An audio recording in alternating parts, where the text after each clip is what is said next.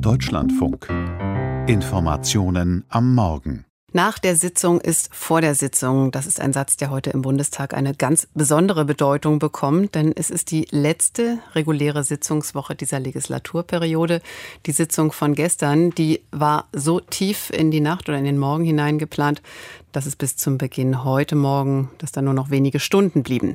Johannes Kuhn in Berlin. Wir haben jetzt ein unheimliches Tempo gesehen. Heute also der letzte reguläre Sitzungstag. Was sind die wichtigsten Themen, die wir kennen müssen?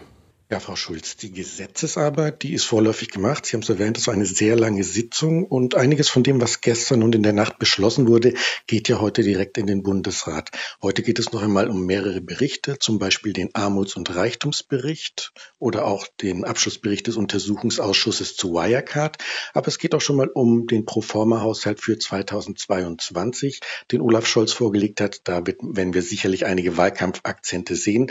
Wenn wir nochmal auf gestern zurückblicken, man hat ja eine ganze Reihe von Gesetzen verabschiedet, ähm, allen voran das Klimagesetz, aber auch Verschärfungen im Strafrecht bei Online-Beleidigungen und Cyberstalking, die Neuberechnung des Mietspiegels oder kürzere Kündigungsfristen bei verlängerten Mobilfunk- und Fitnessstudioverträgen. Also eine ganze Reihe von Gesetzen. Die Große Koalition hat aber auch das Infektionsschutzgesetz verändert. Und zwar hat man da einen neuen Paragraphen an ein Gesetz zum Stiftungsrecht angehängt. Demnach können Verordnungen die in einer epidemischen Lage nationaler Tragweite beschlossen wurden, in der wir uns ja jetzt befinden, nun bis zu ein Jahr nach, bis zu einem Jahr nach die Ende dieser Notlage gelten und auch verändert werden. Also zum Beispiel Einreiseregelungen oder auch die Testverordnung.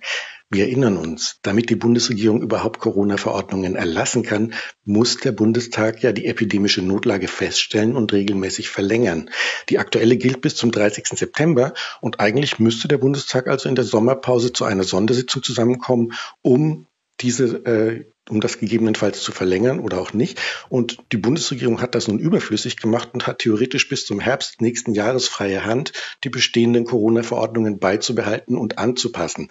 Die Opposition war darüber gestern Abend durch die Bank erbost, denn einmal, weil man damit quasi den Bundestag ausgehebelt hat und ähm, dann natürlich, weil man das noch in ein völlig anderes Gesetz, nämlich zum Stiftungswesen gepackt hat. Und es gab natürlich auch eine ganze Reihe von Themen, die die schwarz-rote Koalition jetzt nicht über die Ziellinie Linie gebracht hat. Was waren da die wichtigsten Fehlstellen? Ja, sicherlich der prominenteste Streit in den vergangenen Monaten war rund um das Demokratiefördergesetz, also die Verstetigung von bestimmten Initiativen gegen Extremismus. Das scheiterte an der Unionsfraktion. Im Klimapaket, das verabschiedet wurde, hatte man sich, konnte man sich nicht auf eine, über eine CO2-Kostenbeteiligung von Vermietern einigen. Das Wort Rasse ist nicht aus dem Grundgesetz gestrichen worden, anders als gewünscht. Und auch die Reform der Parteienfinanzierung ist trotz langer Vorarbeit nicht gelungen. Andere Dinge wie ja zuletzt die Pflegereform oder auch schon am Ende vergangenen Jahres die kleine Reform des Wahlrechts hat man auf den letzten Drücker verabschiedet, aber das ist inhaltlich und handwerklich von der Opposition sehr stark kritisiert worden. Jetzt gab es nach der Bundestagswahl 2017 vor vier Jahren ja die Sorge, dass der Bundestag aufgrund seiner Größe überhaupt nicht mehr arbeitsfähig äh, sein werde. Wie ist da die Bilanz jetzt ausgefallen? Ja, als arbeitsfähig hat man sich erwiesen, auch und speziell ähm, unter Corona-Bedingungen. Ähm, aber etwas aufgebläht ist das Ganze schon, speziell wenn man in die Ausschüsse guckt. Ähm, der Bundestag wird ja je nach Wahlergebnis durch Überhangs- und Ausgleichsmandate vielleicht sogar noch einmal größer. Dafür werden hier jetzt im Regierungsviertel gerade schon einige ja, containerartige Bürobauten errichtet, ähm, weil einfach dann noch weitere Büros dazukommen müssen. Was was meiner Meinung nach den parlamentarischen Ablauf verbessert hat, ist die Kürzung vieler Debatten von 38 auf 30 Minuten. Dadurch gibt es solche Nachtsitzungen, wie wir sie in der vergangenen Nacht eben erlebt haben, nur noch selten. Und ähm, das ist auch gut so, denn da gab es ja nicht nur äh, Schwächeanfälle ähm, im Plenum, sondern wenn man am Freitagnachmittag manche Abgeordneten getroffen hat, da konnten die tatsächlich nicht mal mehr die Augen richtig offen halten. Wir wechseln vom Bundestag in den Bundesrat. Der behandelt heute auch noch mal mehr als 80 Gesetze, die dann eben aus dem Bundestag kommen, von den Menschen mit den müden Augen. Erwarten Sie da Kontroversen?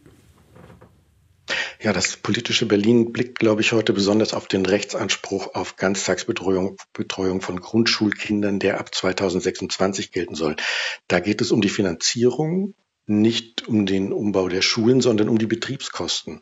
Gerade Baden-Württemberg hält ähm, den Bundeszuschuss von 30 Prozent, je nach Berechnung könnte es auch weniger sein, zu niedrig, weil eben die Betriebskosten sehr hoch sein werden. Auch Niedersachsen und Hessen gehören zu denen, die schon signalisiert haben, dass sie das ablehnen werden. Und wenn dieses Gesetz scheitern sollte, dann ähm, möchte Baden-Württemberg den Vermittlungsausschuss an, anrufen. Mhm. Und ja, wenn man sich dann da einigt, dann gäbe es einen Anlass eben für eine weitere Bundestagssitzung, eine Sondersitzung im Sommer.